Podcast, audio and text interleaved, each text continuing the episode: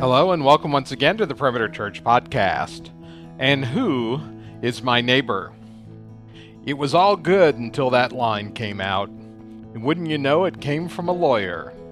It was his depends on what the meaning of the word is, is moment, and turned into a theological smackdown of biblical proportions. Are you ready? Part 4 of Parabolic Mirrors is the story of neighboring it's taught by teaching team member David McNeely and covers Luke chapter 10, verses 25 through 37. Thank you for joining us today. We are in the middle of a series right now, and that series uh, is called Parabolic Mirrors. And what it's looking at is stories that Jesus told. Jesus was the master storyteller. We all love good storytellers. I think of Paul Harvey uh, growing up, I would listen to him on the radio, and without being able to see it, he would somehow or another paint a picture for me that was so clear um, that in my mind's eye, I, I, got a view of what was going on. And, we know this true uh, even now. Sometimes a movie can't even capture what you can imagine when you're reading a book. There's something about a story that engages us, and I think a lot of it has to do with the fact that we identify with characters. We see them, we feel them, we experience them. We know what it's like when this character feels this certain sadness or this triumph or joy or whatever it is. We are there with them. We are engaged. It moves us. It shows us what life could be. It shows us also what life is. It shows us what we would want and what we don't want. We, there's just something about these stories. Now, Bob Cargo last week talked to us about these parables, and it was a great point he brought out. And so I asked him if they would bring out the same visuals that were here. One of the things that Jesus did was he, he shared these stories, these parables, in a manner that it was a mirror. And if you are on this front, I apologize. You're having to view yourself the entire service. It's okay. Most of us, we see a mirror, we enjoy a mirror for just a moment. We, we want to make sure that we get to a mirror so that I can make sure that my, my tie is straight. Nobody here has a tie. I don't know why I use that illustration. We, we use it, our zipper is up. We want to make sure that things are okay with us. But we don't want to come to a mirror and just stand for a long time because when we do that, we see, oh my goodness, I, I'm really not that attractive. I, I, mean, for me, I've got hair in my ears and my nose. It's, I'm getting older. There's just things about that that are uncomfortable. I'm sorry. We don't want to see that particular visual image for very long.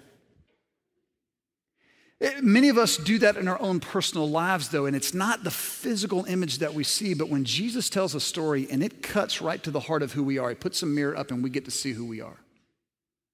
Ooh, we don't like what we see.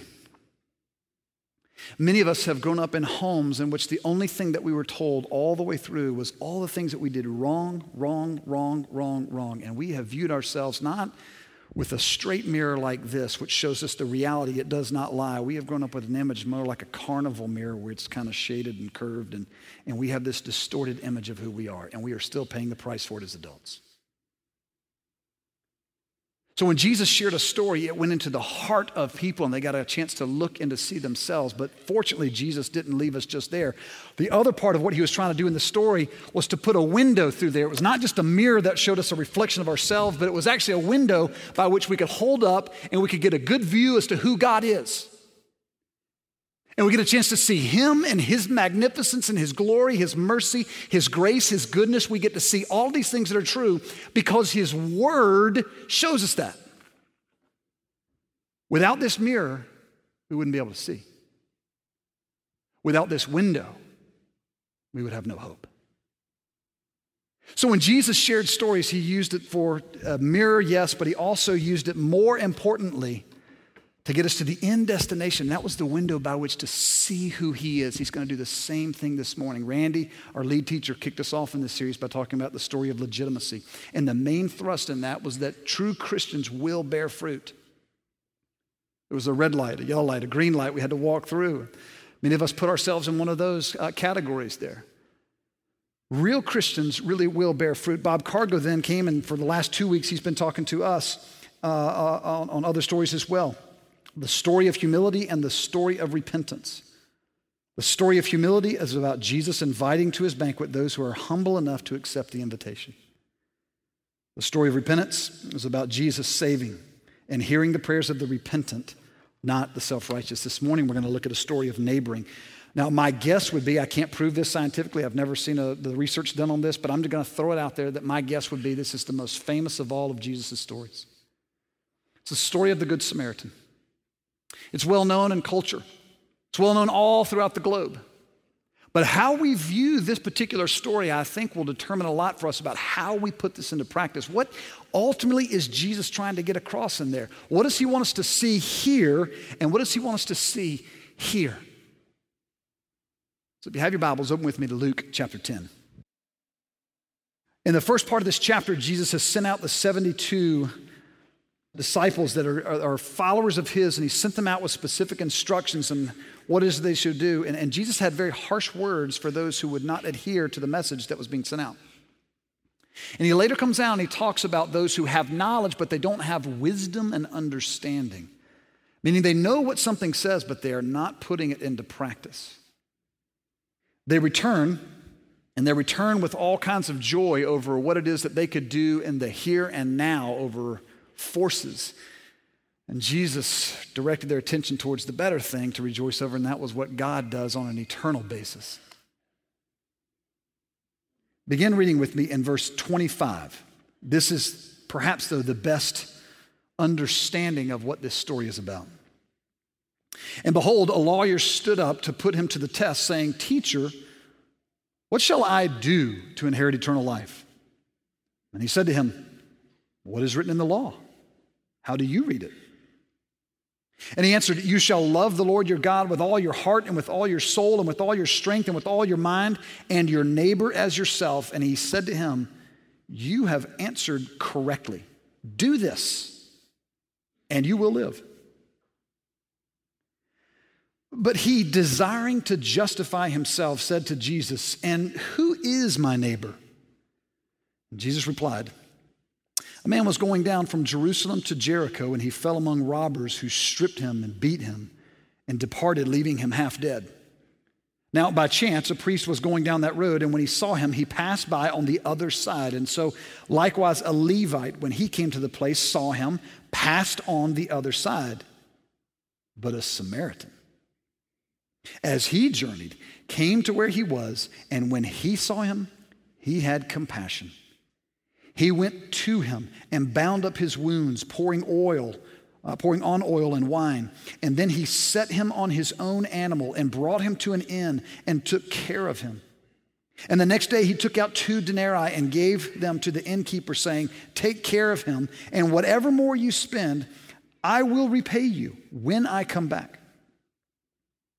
Which of these three do you think proved to be a neighbor to the man who fell among robbers? And he said, The one who showed him mercy. And Jesus said to him, You go and do likewise. Jesus is in a scenario, it was quite often the scenario for him in which he would be teaching, and there's a particular man who rises up, he stands up. That's a sign of respect that he would be giving to Jesus. And he asks Jesus a question what shall I do to inherit eternal life? And the question is a great question. We've been asking it from the dawn of time. People are asking it this very morning in this particular building. You probably are asking it in some ways. What must I do to inherit eternal life? It's a great question to know. When it comes to living eternally, what is necessary? What is required? To not spend any time thinking about that at all, I would suggest to you, would be very, very foolish.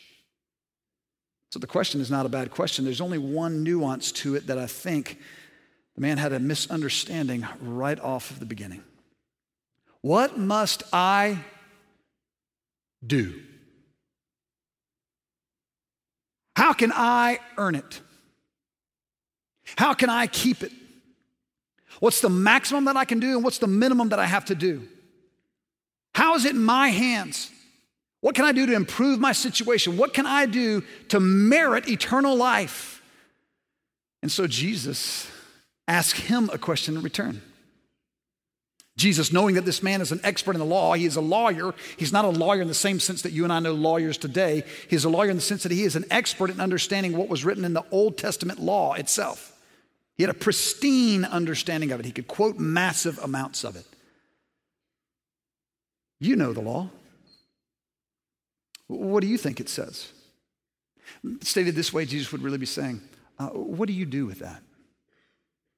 The man gives a great answer. He quotes from both Deuteronomy and Leviticus, and he gives the answer that is the correct answer. In fact, it's the same one that Jesus would teach in other places in the Gospels. And his answer is this You must love the Lord your God with all your heart, all your soul, all your mind, all your strength, and you must love your neighbor as yourself. Part A is that you love God always and only.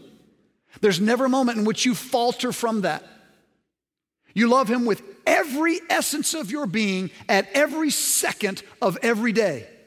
And the second part of it, which is really an overflow of this, if this is true, then this will happen. The second half of the law is, and you love your neighbor as yourself. You are always and only loving. You never falter. You never tire. You never blow it. You never have a weak moment. It is always loving God and it is always loving others. And Jesus says, You have answered correctly. If you do that, you'll live. Jesus is opening the door wide open for this guy. Jesus has opened it so wide to just say, hey, that's all you have to do, man. And all the guy had to do in response was say, come on, that can't really be the law. Because nobody can do that. There's not a person on the globe who loves God all the time and always, always, and never blows it. And there's not a person who always and only loves their neighbor. Nobody does that, Jesus. So tell me, what really is the requirements of the law? Jesus says, You got it. You understand it. And he just steps back and he waits. And during this process of Jesus waiting, the man is thinking. And he's obviously cornered. He obviously has gotten to a place where he knows he can't respond in any manner here that's gonna, gonna be beneficial to him. And, and so then he tries to somehow or another wriggle out of this, and he tries now to make himself justified. But look at the scriptures, know what it says there? Seeking to justify himself. He then asks the question, Who is my neighbor? Can I pause for just a moment? Do you find yourself as often as I do trying to justify yourself? Do you find yourself regularly and consistently? The easiest place for me to see it is with my kids. I know I've blown it with my kids, but, but, but doggone it, it's about first time obedience. And I know I've blown it here, but yet, but I'm the dad, and you know what? I got to. I find myself trying to just, justify myself in a variety of ways, in a variety of places, but most often it occurs for me at home with my children and my wife. Do you justify yourself? It comes naturally, you know. And so, this man trying to see how it is that he can make himself appear all good, how it is that he can actually pass this test, rather than seeing the magnitude of the law, rather than seeing the immense impossibility of actually fulfilling this, he tries to justify himself by asking the question, well, then who is my neighbor? And here's why he asked that question. There were two laws that were written. One was the written law that was from God, it was the command, love your neighbor. The other was the oral law or the oral tradition. This is inspired by God. Some of this was an understanding, correct understanding of God's word, but some of it was not. And in this, the oral tradition, they had a very clear definition as to who the neighbor is. And the neighbor was someone who was just like you, who was trying to live a righteous life. And so when it comes to loving God and loving your neighbor, all you had to do was love those who are in your inner circle who are headed towards the same thing that you are headed towards. So now he's trying to say, Jesus, you tell me who my neighbor is, because I already know. And I want you to confirm what it is I know, and then I can, whew, I'm doing it. Yes. Who is my neighbor? He thinks he's got Jesus. Jesus has just let him walk right into this place where all he had to do was look here. There's a story that I want to tell you. There was a man, the first character that Jesus introduces us to in this story. There's a man who was going down from Jerusalem to Jericho. He meant that literally and he meant that figuratively. Jerusalem is up here, Jericho is down here. It's about a 17 mile journey in which they would go. Now, on this particular journey, though, this was a place that was dangerous. It's this way to this day. The journey from Jerusalem to Jericho was well known that there were robbers and thieves and those who had ill will That those who had, uh, had bad desires for others, they hung out right here and they waited like a hawk. They waited to find their prey and then they would pounce on them. So the first guy is one who is making an absolutely stupid decision. It's foolish. And there's not a person in the crowd who wouldn't have understood that. He's going alone? Who does that? And on his way down, he introduces to the next set of characters, and those are, are those who pounce on him.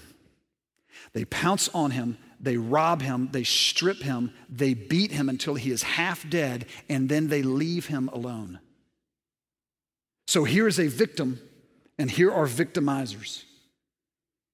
The victimizers was those who, look, who, who looked in. They, they, they, looked in. They saw not a person who was made and created in the image of God. They saw uh, an opportunity for them to gain off of someone else's stupidity. And so they pounce, and with evil intent, they treat him in a manner that is just inhumane. Because he had all of his clothes taken from him, there's no way to identify what group of people he belonged to. So we don't know now who it is that we should be helping.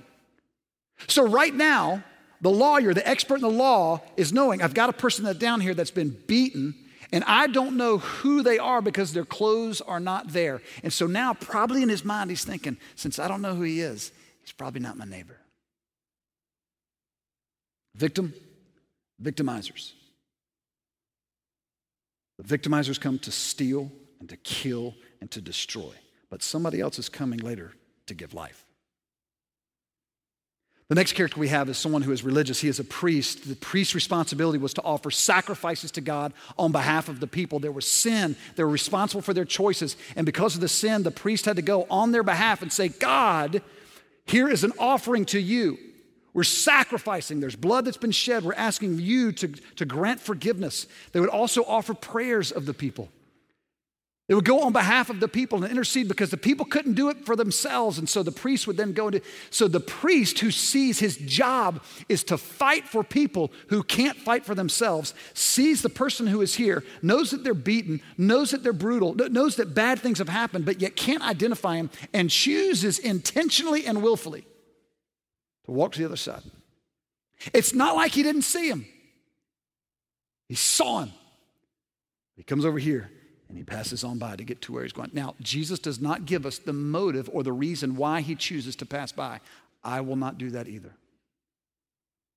The second person that comes there, that comes along and sees the man in this condition, is a Levite. Now, a Levite was there to assist the priest. They couldn't offer the sacrifices, they couldn't do the same things, but they are also there in assistance. They are there to help fight for people. And he sees him. His eyes make contact. He knows that the man is there. Maybe the man is conscious, maybe he's not. We've given no indication that he's done anything to ask for help. He sees him. He turns over. Maybe he saw the priest do the same thing, maybe he didn't. Whatever, he passes on as well. And now everyone in the crowd knows about what, what's going to happen. Because you've got professional number one and you got professional number two, or you got Papa and Junior here that are going along. And these two guys, the ones that were supposed to be paid to do this, they don't do that. And so now what Jesus is going to do, surely Jesus is going to bring out that it's going to be a Jew, one just like us. He's a common man, he's a layman, and he's going to see what needs to be done, and he's going to be the hero of the story. Everybody knows that it comes in threes, and so everybody knows that the third person comes along is going to be the hero. And then the words out of Jesus' mouth said, then a Samaritan. I can't imagine that there was anyone in the crowd that, that had any other reaction other than, whoa. Did he say Samaritan? Eh, maybe Jesus is going to maybe there's a fourth character that's going to come along that'll be the hero. He, a Samaritan. My favorite theologian, D.A. Carson, had this to say, and I want to read his words first because I thought about trying to explain it to us um, uh, on, on the front end, but I'd rather do it on the back end. There's really nothing that you and I could do in today's day and age to make the same parallel. The, the Samaritans and the Jews hated one another. So listen to what D.A. Carson uh, makes, the comparison he makes. It's hard to think of what a parallel would be here. Three guys going by. Let's say one is an Anglican bishop, one is a Baptist pastor, and the third chap coming through is the local Muslim imam. But it's the local imam who is the hero of the story. Boy, that really grabs your eyeballs, doesn't it? I think he's dead on accurate in this because the, what Jesus does not do is make any distinction between the radical Samaritans and the peace loving Samaritans. Just as there are differences today. Jesus just says there's a Samaritan who came and the words stung in the ears, just like if I were to tell you today it was the local Muslim who was the one who showed kindness rather than the Presbyterian or the Baptist pastor.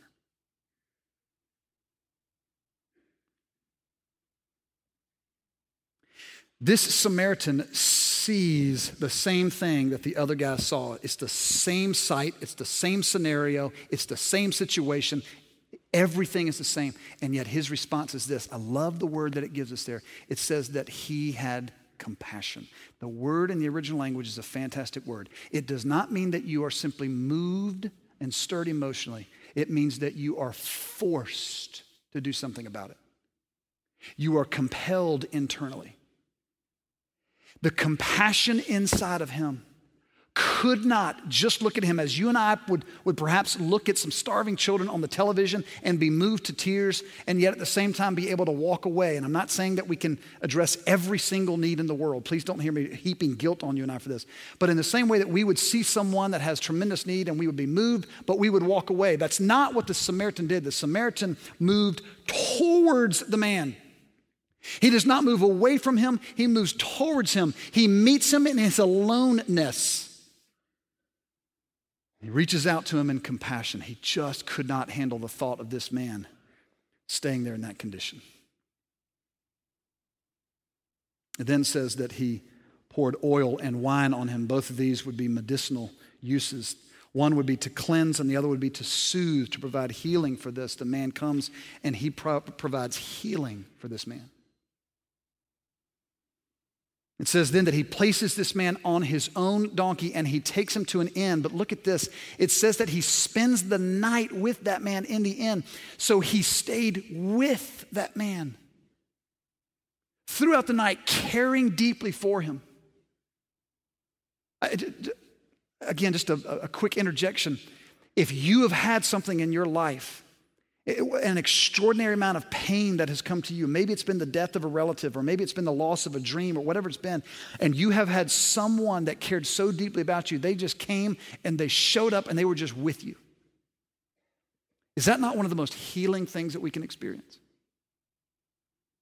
Is that not one of the most loving and caring acts that a person can do? Is just to go and to plop themselves with you in the midst of your pain, in the midst of your mess all throughout the night. I don't know what the Samaritan's plans were. I don't know what plans he had to change for the next day. I just know he saw need. He had compassion. He was moved to action. He brought about healing and he cared. But look at the last thing that he does. It says that he tells the innkeeper, Here is some money. Here's enough to pay for right now. And I want you to know whatever other debt is incurred here, I will come and pay it. I'm coming back. Now, the reason I think Jesus puts that in there is because they don't have the same system of debt paying that you and I have. Just in the last couple of years, Judith and I have had some, um, tr- um, some needs uh, through, the, through the doctor and uh, uh, the hospital, kids, et cetera. You know, we've, uh, we've run up some bills. And the hospital has been so gracious. Some of that debt, they just simply forgave. They just wrote it off. It was just them showing compa- uh, kindness and compassion to us. And, and others of that, what they've allowed us to do is to get on a payment plan. It's, it's workable, it's great for us, we're, we're, we're doing fine. They, they have allowed us to make payments along these lines. What could not happen in that day and age, though, was this sort of system. The only recourse that this man could have had, if there would have been far more care that was given to him, the only thing the man who was beaten could have done was to sell himself into slavery to the innkeeper until his debt was paid off. And so, what the Samaritan does is he pays his debt in full for a man who could never repay him back. Jesus turns the question. The original question is Will Jesus tell me who my neighbor is so that I can feel good about me? Jesus flips it on him and he says this Which one of these men was the neighbor. See, one question for us to ask in this passage is Who is my neighbor? Who is it that I need to minister to? Who is it that I need to bring grace and mercy to? That is one question to ask. It's just not the better question. The better question to ask is Am I a neighbor? Am I a neighbor who treats people with all of the dignity and the respect because they have been made in the image of God? Am I one who moves towards someone else? Or am I busy trying to figure out who that person is so that I can go on the other side and go away?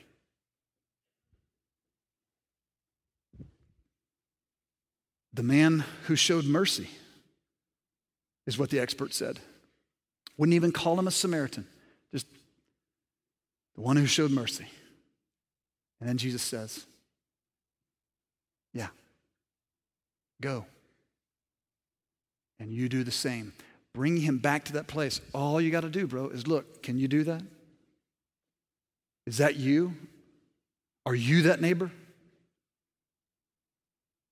And at the same time, Jesus is saying, by the way, there is somebody who can do this. There's somebody who is like this, but it's not him. See, I think what Jesus was getting at, I don't want to over allegorize the passage. I don't want to go too far down the road saying that the, that the inn is the church and, the, and that the, the priest and the, and the Levite are the law and the prophets. I don't want to go down that road. But I do want to walk a little dangerously on this line of allegorizing it because I want us to see this. I think what Jesus is ultimately getting at is Jesus is the Good Samaritan. Jesus is the Good Samaritan who heals our hearts and he removes the limits of our love. We all are prone to be exactly like that Levite. I mean, uh, or like the, uh, like the lawyer. We all are prone to try to figure out how it is that we can limit our love. We all have a natural tendency to place barriers on folks that we're going to love. We place limits on them. And sometimes those limits are racially motivated. I don't want to love someone of this particular nationality or, or ethnicity because I'm afraid. Sometimes those barriers and those limits are placed on someone because of socioeconomic reasons. We know that they can't benefit us in any way. And since they can't really benefit us in that way, then why am I going to waste my time on Daryl? Because Daryl can't do anything for me. There's a whole lot of reasons why it is, but naturally speaking, you and I gravitate towards trying to limit our love. And what Jesus is getting across to this man is I am the Good Samaritan. And so instead of you and I trying to figure out, am I more like the Samaritan or the priest or the Levite? I think really what we should be doing is seeing that, first of all, we ourselves are the man who is on the road. We have made foolish decisions if we've gone from this place to this place. They have been stupid. We are responsible for our choices. And the evil one, the ultimate deceiver, has pounced on us. He has stripped us, he has beaten us. He has deceived in every way possible. He has left us half dead, and we are all alone, and there is nothing that we can do. And every other religion of the world all says you got to find a way to get up and to make yourself better. But Jesus, the oddball, the one who no one would expect, is the one who sees us. And he is the one who is moved with compassion. He sees us in our state. And it's not just that he's moved to tears and says, Man, I wish things were different. He is moved to the point of drawing near to us. And he meets us where we are. The scriptures are full of talking about how God does this. Christ comes in, in Matthew 9. He saw the crowds. He had compassion for them because they were harassed and helpless, like sheep without a shepherd. Mark 8, I have compassion on the crowd because they have been with me now three days and have nothing to eat. Luke 7, when the, he, when the Lord saw her, he had compassion on her and he, and he said, Do not weep. In all of these circumstances, it's Jesus recognizes it and then he does something about it because that's who he is. Christ comes to us in compassion. Christ heals us. Christ is the one who treats our wounds. Psalm 147 3, he heals the brokenhearted and binds up their wounds. Isaiah 53 5, but he was pierced for our transgressions, he was crushed for our iniquities. Upon him was the chastisement that brought us peace, and with his wounds we are healed. 1 Peter 2 4, he himself bore our sins in his body on the tree so that we might die to sin and live to righteousness. By his wounds you have been healed. I know today, factually, there are many of us in this room who are in desperate need of healing healing. And some of it has to do with the mirror that you've been looking at your whole life. Others of us have been victims. We know exactly what it's like to be that person who is laying literally naked, beaten, abused.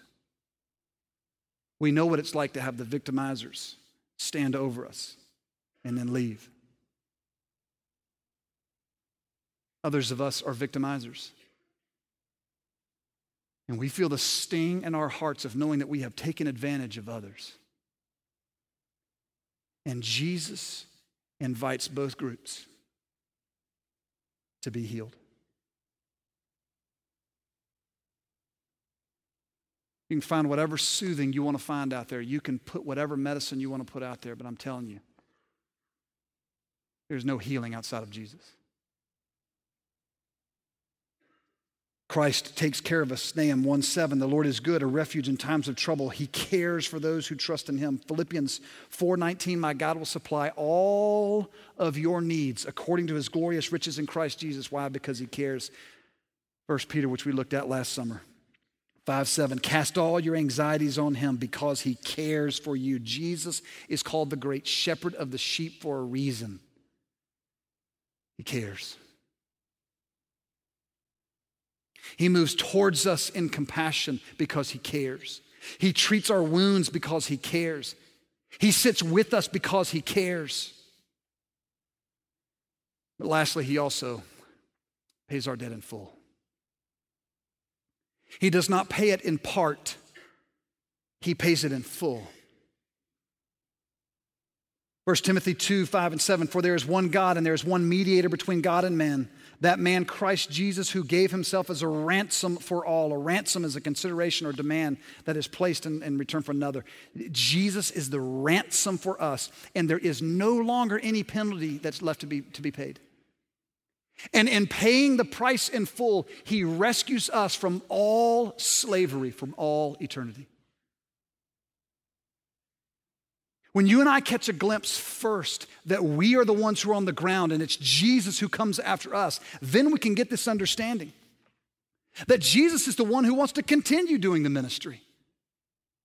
Jesus began it 2,000 years ago when he came down to the earth, but he's still doing it in and through you. And so when you and I understand this whole concept from Philippians, it's Christ in us, it's us in Christ, it's this mystery of I've been crucified with Christ and I no longer live. I don't understand it, I don't have a great illustration for it. I just know that Christ in me can do something of magnanimous proportions. And he's shown that all throughout history. In the late 1700s and early 1800s, it was Jesus and William Wilberforce who looked out at some people who did not have the same skin that he had, but he saw the dignity of them because they were created in the image of God, and he spent his life fighting this evil institution called slavery. 150 years later, it was Jesus in Martin Luther King who helped us as America understand and realize these are people. It was also Jesus and the Reverend Benny Newton, who in 1992, sitting at his home watching the television, watching as the helicopter who hovered above the LA uh, race riots that had resulted as a result of, or come about uh, because of the decision of the Rodney King trial, the helicopter's pointing down, it gets this image, and the Reverend Benny Newton, an African American pastor, saw what was taking place as a man was pulled out of his truck and began to be beaten savagely. And he ran to the location. By the time he had gotten there, though, there was another African American truck driver who had already taken him in, taken him to the hospital. So, seeing that there was no longer anyone there, he decided to go to a, another church where he could pray, a peace rally.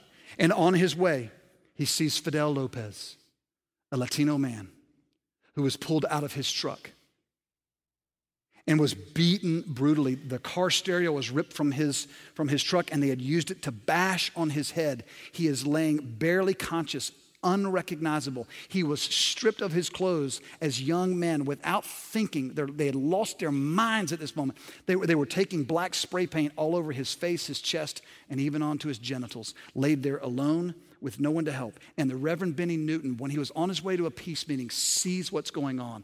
And he runs, Bible in hand, and throws himself on Fidel Lopez. And he says, If you're going to kill him, you'll have to kill me too. As he began to pray, The crowds around understood. Finally, they came to their senses, realizing what they were doing was ridiculous. And they dispersed. And Benny Newton, Bible in hand, praying that this man whom he did not know would regain his consciousness, trying, begging, pleading with anyone around who would help him. No one would help. After coming back to consciousness, Benny Newton takes him to the hospital, into the emergency room where his life was spared and saved. Just a couple of days later, the mayor of Los Angeles gives Benny Newton a reward. but the mayor's name was Tom Bradley. Tom Bradley, 35 years ago, had already met Benny Newton. He was an officer, a police officer in the city, and he had come across this young man who was in drug trafficking, who was pimping, and he arrested Benny Newton. And while in prison, Benny Newton came to faith. He heard the message of Jesus and how Jesus changed his people. And he fell in love. And he was changed while he was there in prison. Upon getting out of prison, he established a carpet cleaning business that ex convicts could come in. And, and, and ministering to people on a regular basis was just a part of who he was. It was Jesus in Benny that did that. Now, maybe your story is not as public as Martin Luther King, or, or maybe it's not as grand as ending slavery in a, in a country, or maybe it's not quite as dramatic as throwing your body on the, on, the, on, the, on, on top of someone else to save them. Maybe your story is a little more mundane, like my wife. A year and a half ago, I come home and my wife explains to me what had occurred earlier that day, and my children had decided that they would go off into another person's yard and our neighbor and this particular neighbor is a very private individual and, and, and so my children just gather and, and at the back of the house they are just staring inside of this house all of them all six of them just and the man comes running out and just dogs them his speech was eh, yelling, screaming. They were so afraid. All six came home running, trembling, um, shaking in tears. And he followed him. And my wife goes outside, and when she goes outside, he dogs my wife. And she's sharing the story with me, and I'm not a big man, but I'm ready to go and my, my blood is boiling up inside of me. And, and so I'll go over to his house and he's not there. He's gone at that particular time. So I go back the next day and he's not there yet. And I'm back the next hour and I'm, I'm on a mission to go meet with this man. And when I finally get him, he and I have a very tense conversation. And I promise you, I was ready to go to blows. I was fully prepared. I, I was going fist in hands. And I, I, did the right thing of protecting my wife and protecting my children. I let him know, hey, if anything like this ever happens again, you come and talk to me. Don't talk to my family in that manner again. I, I did the right thing of protecting my family, but I did it without any love, without any compassion, without any concern for this man's soul. You know what my wife did? She gathered our children. She prayed for our neighbor. She wanted to make certain that our children were not fearful of this man, and so she said, We pray for people. And she marched them over to the house, knocked on his front door, once again apologized to him, and then said, You just recently had some trees that were cut down. Do you have any recommendations? We've got a tree in the front yard that we need. And about a 20 minute conversation ensued then, in which there was great love and respect. She then took him brownies.